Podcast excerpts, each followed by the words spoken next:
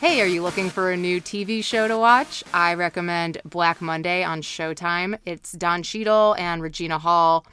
It's about basically this underdog. He's an underdog because he's black in 1987 on Wall Street. And it's just this larger than life character. It's all this crazy stuff. There's like cocaine everywhere. And it's really just the camera angles and the aesthetic and the music. God, the soundtrack, you guys. Go on Spotify and search Black Monday Showtime. The soundtrack there that somebody created, it's it's pretty fantastic. And I, I love 80s music. So the music's good, the show's great, the characters are pretty fun. The male female dynamics in the office are actually kind of similar to House of Lies, where Don Cheadle and Kristen Bell had that whole thing going on. Of course, the man is in the position of power, and the woman really deserves more of a partnership level. And he's, I don't want to admit that I need you. What would that mean if I said I needed you? So, really fun show. So perfectly 80s. The whole Mike Nichols working girl line at the end of the second episode.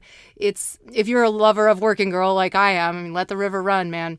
It's uh, pretty good. Really, really enjoying that. So check out Black Monday.